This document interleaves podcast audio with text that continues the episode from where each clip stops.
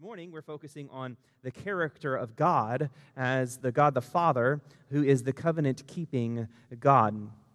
I don't know about you, but I know that as best as I can, though I am oftentimes not super disciplined in it, I'm a creature of habit.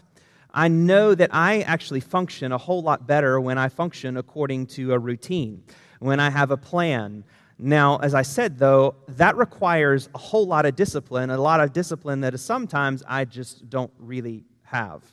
But we are, by our nature, creatures of habit and creatures of discipline and creatures of routine, whether we keep those routines and those habits well or not.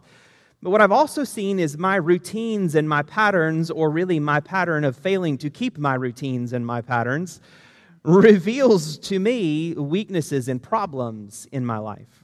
Even as a pastor, sometimes when folks come in with a habitual problem, one of the exercises that I will walk them through in counseling is to encourage them to take out a calendar and to keep a journal over a couple of weeks of every single time that they struggle with a particular sin, because I know that patterns reveal or routines reveal problems and reveal sources of problems in our lives. The book of Ecclesiastes, there the author tells us and reiterates this that there's times and there's seasons. We're used to this time of the year when things are dying off and going dormant around us, and we're looking forward to the winter months, maybe, but you're probably looking even more so towards the next summer, and you just can't wait for it to get here. But our life is characterized, even the world that God created follows patterns and cycles. And the book of Ecclesiastes, the author there says that there is nothing that is new under the sun. And what we find throughout Scripture is that one pattern that characterizes our life is oftentimes our pattern of waywardness, a pattern of rebellion against the Lord and his ways. We've seen that in the prophets. We see that in the history of the Old Testament uh, community of Israel. We see that in our own lives. And as our patterns and as Scripture reveals to us our own tendency towards waywardness and a routine of rebellion, what we need and what we find throughout Scripture, but especially in the book of Malachi, is a reminder that we worship and serve and are welcomed into, called into a relationship with a God who never wavers, who never fails. As Malachi declares, as the Lord declares through Malachi, the Lord does not change. And as you and I ebb and flow and waver away from the Lord, He is the covenant keeping God who calls us into a faithfulness and into a relationship with Him. As we discuss this broader book, I want us to focus um, on our time in scripture reading at the end of chapter 3 and into chapter 4 as we find a promise there from the Lord. Malachi chapter 3, verse 16 Then those who feared the Lord spoke with one another. The Lord paid attention and heard them. And a book of remembrance was written before him of those who feared the Lord and esteemed his name. They shall be mine, says the Lord of hosts, in the day when I make up my treasured possession. And I will spare them as a man spares his son who serves him. Then once more you shall see the distinction between the righteous and the wicked, between the one who serves God and the one who does not serve him. For behold, the day is coming, burning like an oven, when all the arrogant and all evildoers will be stubble. The day that is coming shall set them ablaze, says the Lord of hosts, so that it will leave them neither root nor branch. But for you who fear my name, the Sun of Righteousness shall rise with healing in its wings. You shall go out leaping like calves from the stall, and you shall tread down the wicked, for they will be ashes under the soles of your feet on the day when I act, says the Lord of hosts. Would you pray with me? Father in heaven, thank you for being a God who never fails, the Lord who never wavers, the Lord who does not change. Lord, for a room full of people who wander and stray, who rebel, who choose to live our lives in our own way who ask, as we saw last week, is this really worth it? What am I, am I losing more than I'm getting? Is it profitable as we'll see this morning in Malachi. I pray, Holy Spirit, this morning that you would settle deeply upon our hearts, that we might know that it is worth it, because you are worth it. You are worthy of all of our worship. You are worthy of all of our affection. You are worthy of all of our honor and our praise and our trust. And so, Heavenly Father, I pray this morning that you would reveal yourself to us fresh and new. Expose our waywardness and unveil uh, before our eyes the sin that is in our lives and set us free from the blindness that it brings and set us on a path of righteousness for your name's sake.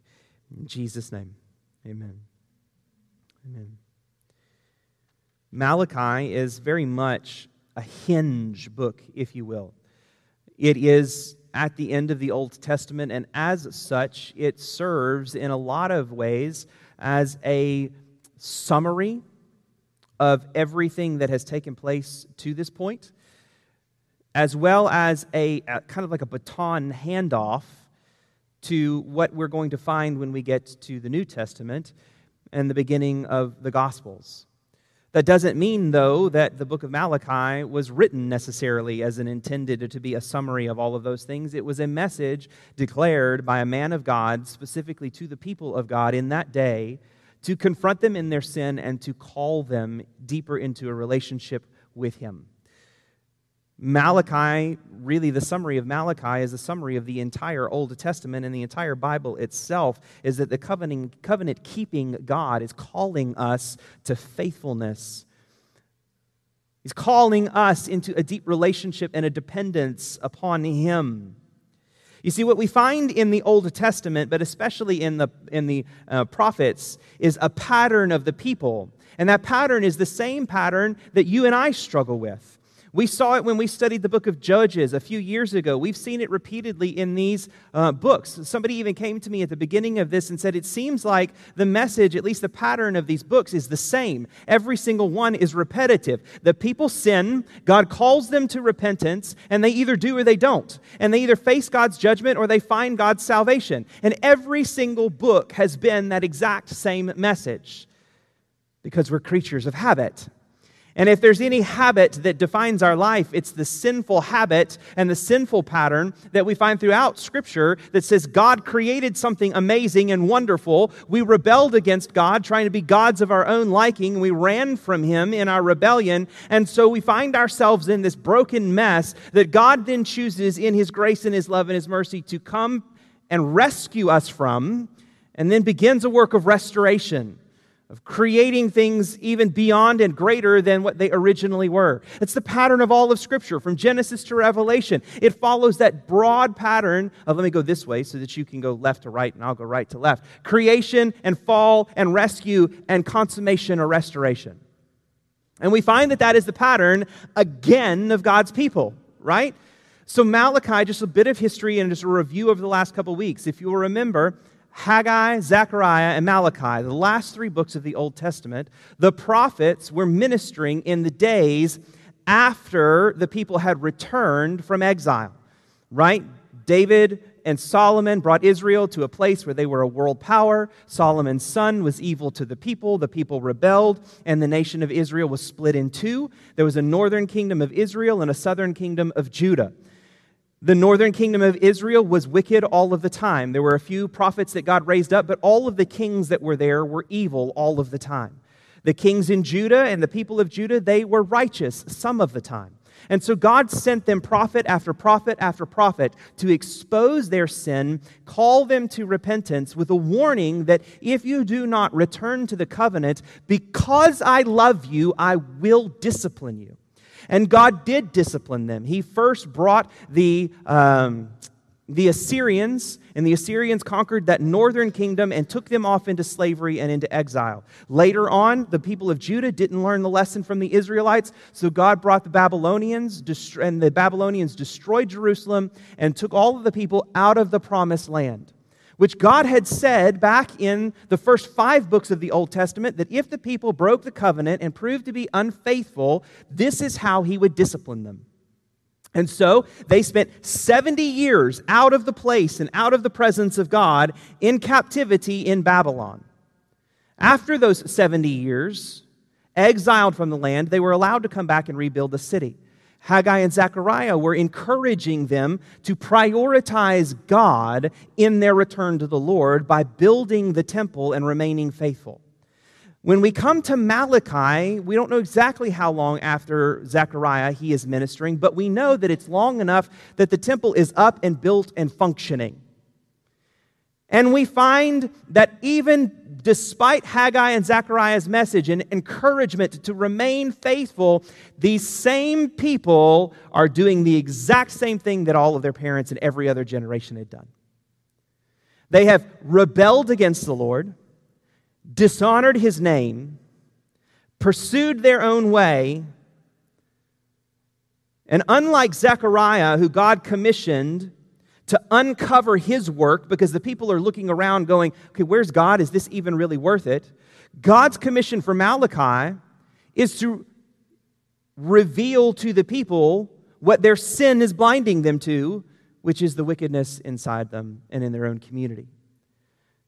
And so, we find that they have fallen victim to the power of their sin. They're blind to its presence. And so the Lord takes them to court. The book of Malachi is one elaborate court scene in which God makes his case against his people. So imagine, if you will, that there we are. We are in the courtroom, and God is the judge that is on the throne, and He is also the plaintiff who is bringing this suit against His people, and the people are the descendant or the, the defendants on this side. And what you find throughout the book of Malachi is this back and forth between God and the people as God is building his case against the people of Israel. And his case is essentially this You have broken the covenant, you have been faithless, and my name is being drug through the mud. Even though our modern cases or our modern translations of the book of Malachi only breaks it down into four chapters, there's really six different major sections because there are six different times that God makes an accusation against his people, and they attempt to defend themselves, and God only then proves his case. And as you read through the book of the Malachi, you will see that pattern. God says something, the people respond with this indignant answer, and God then clarifies. So you can see it if you look at Malachi chapter 1, as we see the very first dispute that God brings against his people. In Malachi chapter 1, verse 2, God says, I have loved you, says the Lord. But you say, How have you loved us? That's the way that that should be read. They don't see how bad they are. It's that defiant child who you have come and said, Hey, did you eat the chocolate cake? What cake? What are you talking about? I don't know what you're talking about. And what God says in this very first dispute is that the people doubt God's love. Despite everything that God has done, not only for them, but for the generations and the testimony of their fathers and their grandfathers, this generation doubts God's love. And it's important that God begins this book that ends the Old Testament with his love. Have you ever heard the accusation that the God of the Bible, the God of the Old Testament especially, is just an angry God who wants to destroy people all the time? He's the God who tells them to kill entire civilizations. He's the God who's always angry and brings judgment. And yet, right here, as God comes to his people, his very first reminder is, I have loved you. And their response is essentially a spit in his face. How? Prove it. I'm looking around because if you'll remember, when these people came back into Israel, even though the kings had promised them everything that they would need to rebuild the temple, he didn't give them lives of luxury.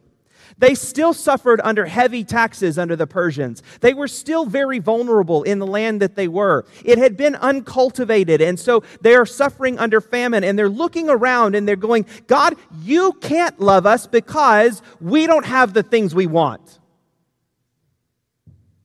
Does that sound familiar? God, if you really want to love me, you have to love me my way. I have my love language, God, and you're responsible to love me that way. We're looking around and we're seeing all of this stuff, but we aren't seeing you bless us or love us in the way that we expect. And God's response is, I have loved you. And the way that I have loved you is by defeating your enemies. I've loved you not by giving you health, wealth, and prosperity and all of this fluff. I've loved you by defeating your enemies.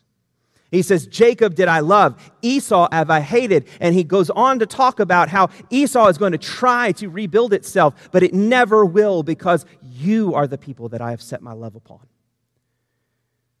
God loves his people by defeating their enemies. The question, though, that you and I have to understand is that we live in the New Testament covenant and we are not under the same geopolitical promises of God. God isn't out to necessarily defeat our cultural enemies, He's not out to, to eat, defeat our political enemies, He's not out to, to eat, defeat our military enemies out there somewhere else. What God has proven, how God has proven his love is by defeating our enemies of sin and death.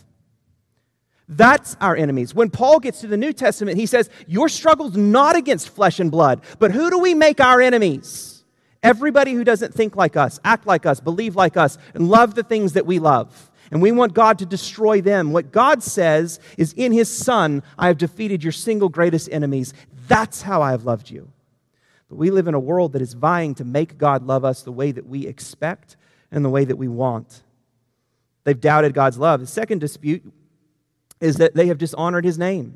Chapter 6 of verse 1. You see that same pattern. A son honors his father, a servant his master. If I'm your father, where is my honor? If I'm a master, where is my fear, says the Lord of hosts, O priests who despise my name? But you say, How have we despised your name? What do you do? What are you talking about? We're here, we bring offerings and we bring what we've got to do, and we're functioning at the temple. We're doing all of the right things. We're showing up and we're giving our animal sacrifices and we're giving you all of the things that you call us to in your Bible. But what you find out as God goes on is that they are not bringing God their best.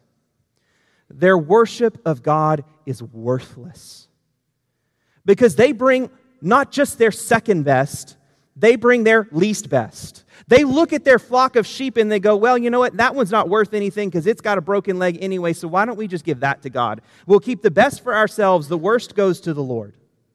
Beyond that, the priests who are supposed to be shepherding and teaching the people and who are supposed to be the gatekeepers and the disciplers, if you will, of proper worship of the Lord, they're sitting back and they're embracing it all. And they're saying, Oh, that's fine. God's not going to care. God's not worth your best.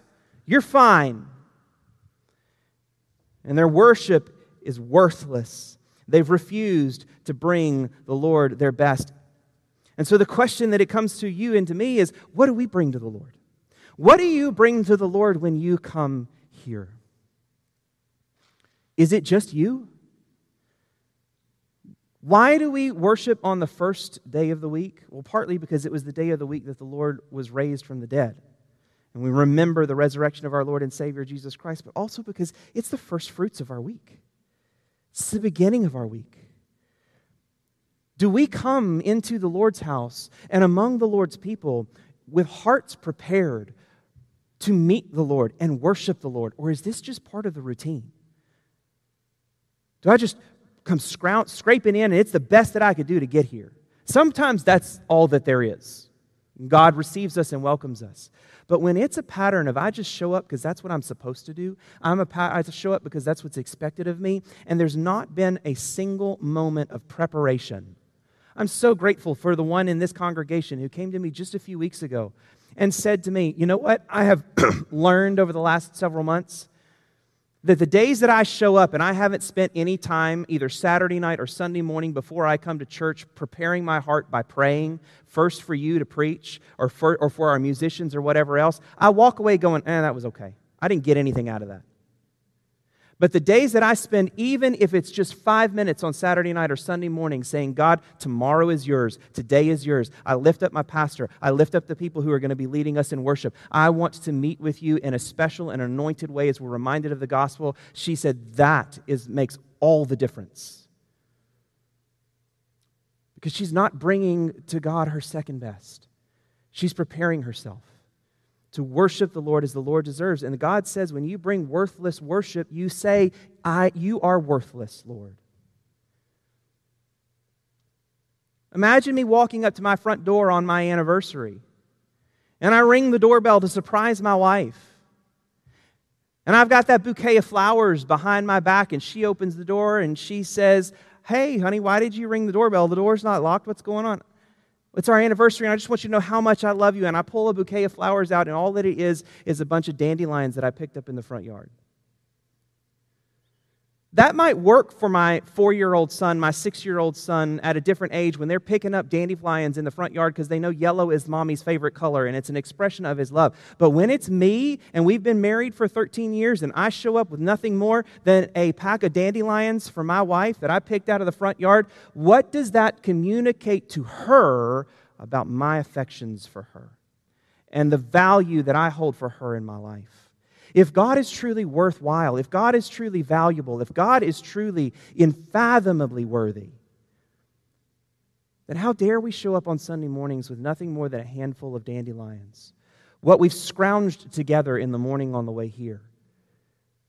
What do we talk about? What defines our conversations? Are we more willing and driven to talk about politics and the sports game, the ball game the day before, and anything else than we are what God has done through His Word in our lives this week? Do we come prepared to see one another and serve one another and speak truth, driving one another to the God who is worthy of our worship? Their, worth, their worship was worthless. Third dispute is that they violated the covenant. If you have ever heard anything come from the book of Malachi, one of the only two things that you probably ever heard comes out of the end of the middle section of chapter 2 when it talks about God hates divorce. And you've heard this used, but the broader set passage, and I don't have time to dive into everything. I think the ESV, that, was a, that is a very, very difficult verse to translate, first and foremost. The King James is the one that has perpetuated God hates divorce. The ESV, though, based on all of my studies, I believe is one of, if not the best translations, when it says, For the man who does not love, for the man who hates his wife but divorces her, says the Lord, the God of Israel, covers his garment with violence, says the Lord of hosts. So guard yourselves in your spirit and do not be faithless. You didn't hear him say, God hates divorce. It's very different. And I don't have time. I'll be glad to talk with you about the better way to translate that and what that ultimately means. But you have to understand that whole passage and that whole verse is in a broader section when God is accusing these people of being covenant breakers. And so if you get to where he actually introduces this, in chapter 3, the Lord, you cover the Lord's altars with tears and weepings and groanings because you no longer regards the offerings you accept, but with favor from your hand. You say, Why does he not? He says, Because the Lord was witness between you and the wife of your youth, to whom you've been faithless. And the paragraph right before that is all about how they've been faithless to God. If you'll remember, Jesus summarizes all of the law in the Old Testament in two commands love the Lord your God with all your heart, soul, mind, and strength, and love your neighbor as yourself. God says in the first paragraph in chapter 2, verses 10 and following, You have been faithless to me. You've broken the covenant with me. You have failed to love me. You are covenant breakers vertically. You violated the first commandment. And guess what happens when we get off focus with the first commandment and the vertical command and the vertical relationship? Guess what happens to our horizontal relationships? They go out the window. If I don't value my relationship with the Lord and I'm not faithful to my covenant with Him, how in the world will I ever be faithful to the covenant of the people that are around me? And so that what God uses as an illustration of their, of their faithlessness to one another is the fact that the men of Israel are divorcing for no reason whatsoever the women that they married, potentially in exile, the good, faithful daughters of God, they came home and they find the really attractive women, younger women of the land, and they trade in for a newer model. And God says, How dare you? How dare you violate that covenant? How dare you turn your back on those that you had promised to guard and protect and to love and to serve? All so that you can pursue your own passions and pleasures. And he says, Your faithlessness to one another is a sign of your faithlessness to me. Violating the first command leads to violating the second command. Violating the second command by necessity means we violate the first. And so God con- condemns them or accuses them and proves that they have violated the covenant. The fourth dispute is that they question God's character. the end of chapter 2. You have wearied the Lord with your words, but you say, How have we wearied him? God says, Every one of you who does evil is, every one who does evil is good in the sight of the Lord, and he delights in them, they say. They're questioning God's character. They see evil all around them, but they, what they don't see, what God exposes before them, is the fact that if you look down in chapter or verse 5 of chapter 3, says, I will be a swift witness against the sorcerers, the adulterers, the, those, who swear, uh, those who swear falsely, those who oppress hired workers in their wages, the, who oppress the widow and the fatherless, and against those who thrust aside the sojourner and do not fear my name, says the Lord. You see, what they say is, God, you're blessing all those bad people out there, and we're getting the short end of the stick. We're the good ones. We're your children. We should be getting those blessings. And what we find is that the same thing is true that we've seen in other prophets that we've studied. They're real quick and we're real good at seeing what's wrong in everybody else. We're really bad at seeing what's wrong in our own hearts and lives. When someone comes to us with a confrontation or with a comment or with a love in their heart to tell us and expose in our hearts the ways that we are turning away from the covenant or we are falling short of the character of God and the short of His glory, the first thing that we're going to do is we're going to say, well, at least I'm not as bad as all of them. And if you remember, one of the reasons that people don't want to come to church within a three mile radius of this building right here, one of the top reasons that people say they aren't involved and don't want to be involved in church is they see you and me as judgmental. Because we're real quick to say what's wrong with them and what's wrong with the world out there. And we're really slow to say, okay, how have I failed?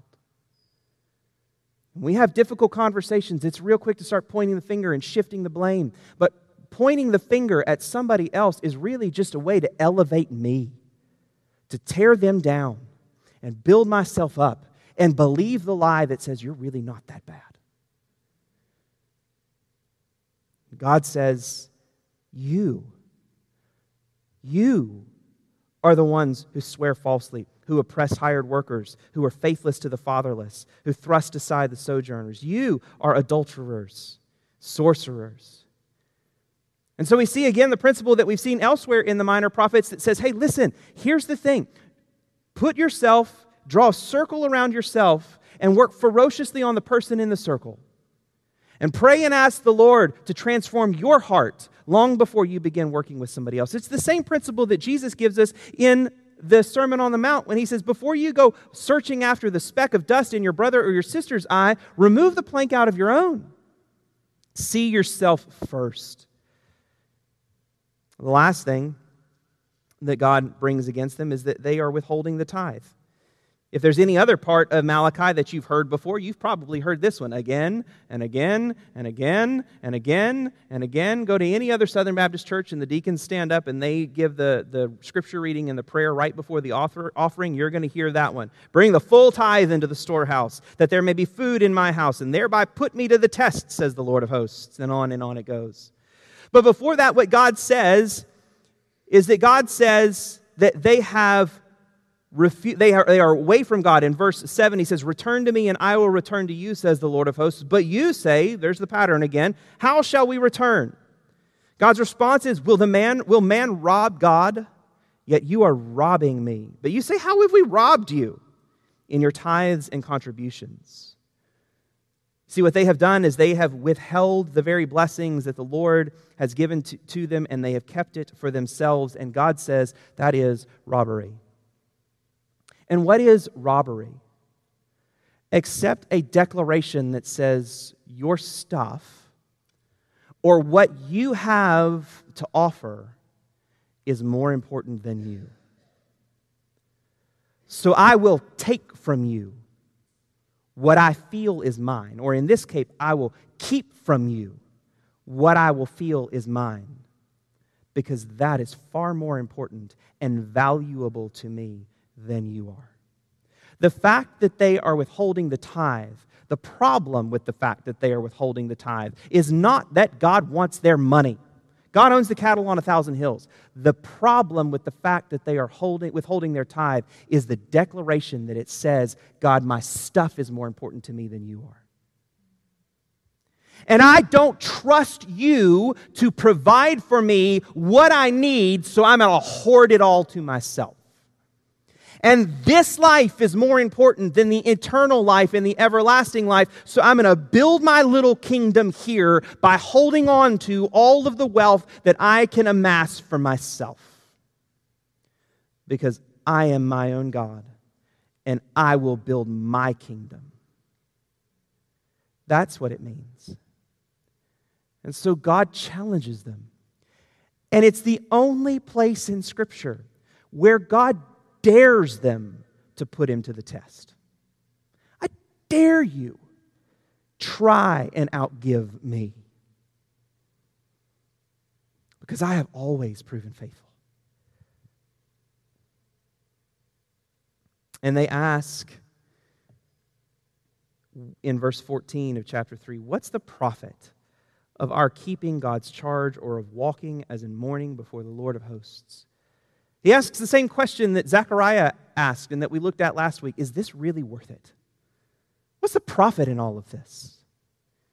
Is it really worth it? Does God really see us? And the answer is yes.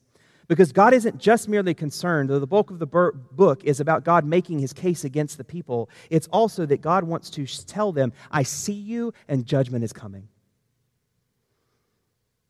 And so, as they ask in chapter 2, verse 16, at the end of chapter 2, where is the God of justice? God comes right in with chapter 3, verse 1, and said, Behold, I'm coming.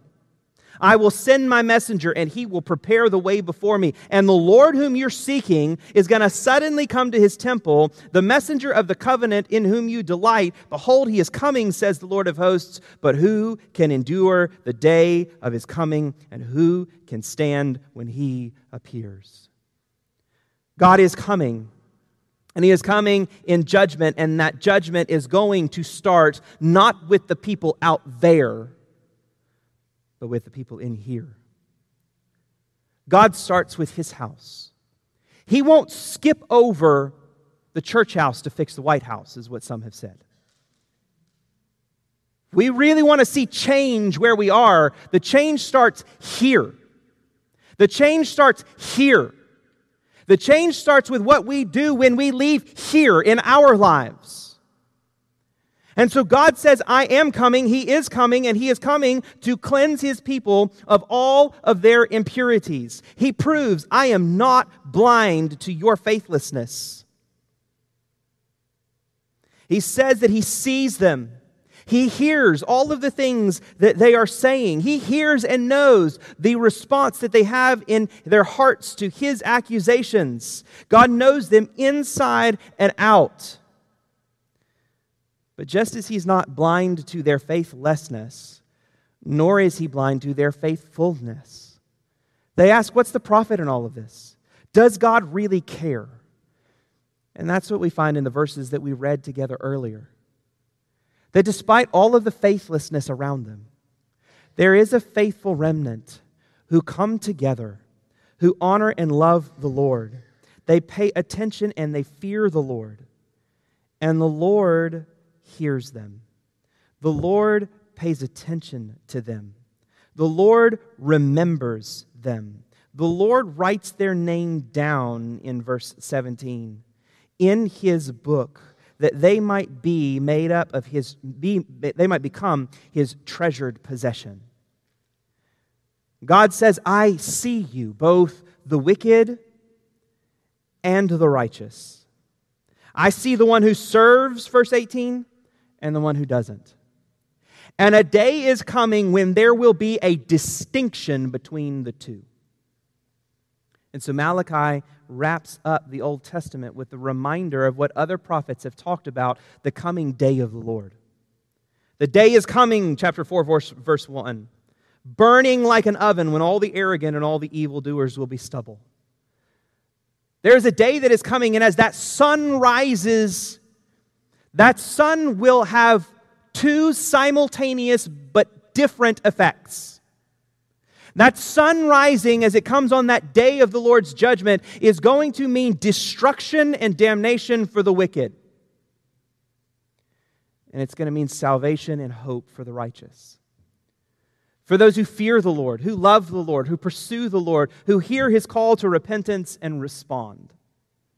Imagine it like this. Maybe you're watching one of those horror movies, right? And maybe it's uh, one of those like zombie apocalypse or vi- vampire apocalypse movies, right? And imagine that night that it's prolonged and it's dark and there's a battle scene that's going on, and everybody, that all the humans are doing everything that they possibly can just to make it through the night. And finally, at the, just as all hope seems lost in the darkest, and the day is at darkest right before the dawn, that sun comes up. And when those rays of sunshine hit all those vampires, they turn to dust. And in an instant, in a moment, the battle's done. Not because of anything that those humans did for themselves, but simply because the sun came up and they survived. And that sun coming up, what meant destruction for their enemies, all those vampires who get turned to dust, means their salvation. And what are they going to do? They're going to celebrate and dance on the ashes of their enemies and bask in the warmth of the light of day. God promises that that day that comes, in its final iteration, will be a day that never has a sunset, a day that never ends. And they will be those who go about leaping like calves from the stall they tread down the wicked, for they will be ashes under the soles of their feet. God promises that his day is coming. And it's a day that is going to make all things right. And God calls his people. God calls you and me to repent. You see, the hope of the book of Malachi, as he quotes Zechariah in chapter 3, verse 7 Return to me, and I will return to you, says the Lord of hosts. The hope is that there's still time. There's still time because if you get to, to the end of the book, God says this Behold, I will send you Elijah the prophet before the great and awesome day of the Lord. God says this day is coming. And this day is going to mean destruction and damnation for some, and it's going to mean salvation for others. And before that day comes, I will be faithful to give you a heads up. I will send a messenger who will prepare the way of the Messiah. I will send the one who will give you a warning. And this is the place where we see Malachi, like that one runner on a relay team in a, relay race on track and field, has the baton, and he's going to hand that baton off. And if I could skip over the first two books of the New Testament and get to Luke, we find Luke being right there with his hand out to receive the baton because all of Luke chapter 1 is about the birth of that one who would prepare the way of the Lord, who is John the Baptist. Jesus himself says that John the Baptist is the one who came in the spirit of Elijah, the one who came proclaiming in the wilderness and preparing the way of the Lord. And that Lord and that Messiah is Jesus Christ. And Jesus Christ is the one who came and proved himself and proved God to be the one who is always faithful to keep his covenant, especially and even when we are faithless. God is the covenant keeping God. Regardless of how many times we fail, regardless of how many times we wander astray, God never changes. Praise God. He never changes. Because my life ebbs and flows, and my affections for the Lord ebb and flow, and my life of obedience ebbs and flows, and God alone is constant. And God is constantly calling me back, calling me in repentance, calling me to faithfulness. Why? Because He's been faithful. And He's proven Himself faithful because He did send Elijah the prophet, John the Baptist, who would prepare the way of the Lord. And that Lord was Jesus Christ, who was, as book of Malachi condemns the priests for their failure to properly lead the people. Jesus himself says, I am the greater priest. I am the shepherd. The book of Hebrews tells us that he is the priest who has once for all finished everything. who has, allows us, because of his work on the cross, to walk boldly into the Holy of Holies, into the very presence of God with our wants and our needs as we depend upon him. He is the better priest. He's the greater leader. He's the greater shepherd for his people. He is the one, chapter 3, who comes as the refiner who purifies his people, more pure than silver, more pure than gold. And he does it by his own blood because he's the one who endured the wrath of God. As he hung on the cross, being declared guilty though he was guiltless, and who nevertheless drank the cup of God's wrath for sin, for your sin and for my sin, that we might be set free, defeating sin Three days later, according to God's plan, he was raised from the dead defeating death. How does God love you? By dying for you. How does God love you? By defeating death and promising everlasting life in Christ. And his call to you and to me today is believe that and trust in Christ. And come to the God who calls you to faithfulness because he is the covenant keeping God. And his covenant keeping nature fulfills all of his promises, meets all of our needs in Christ.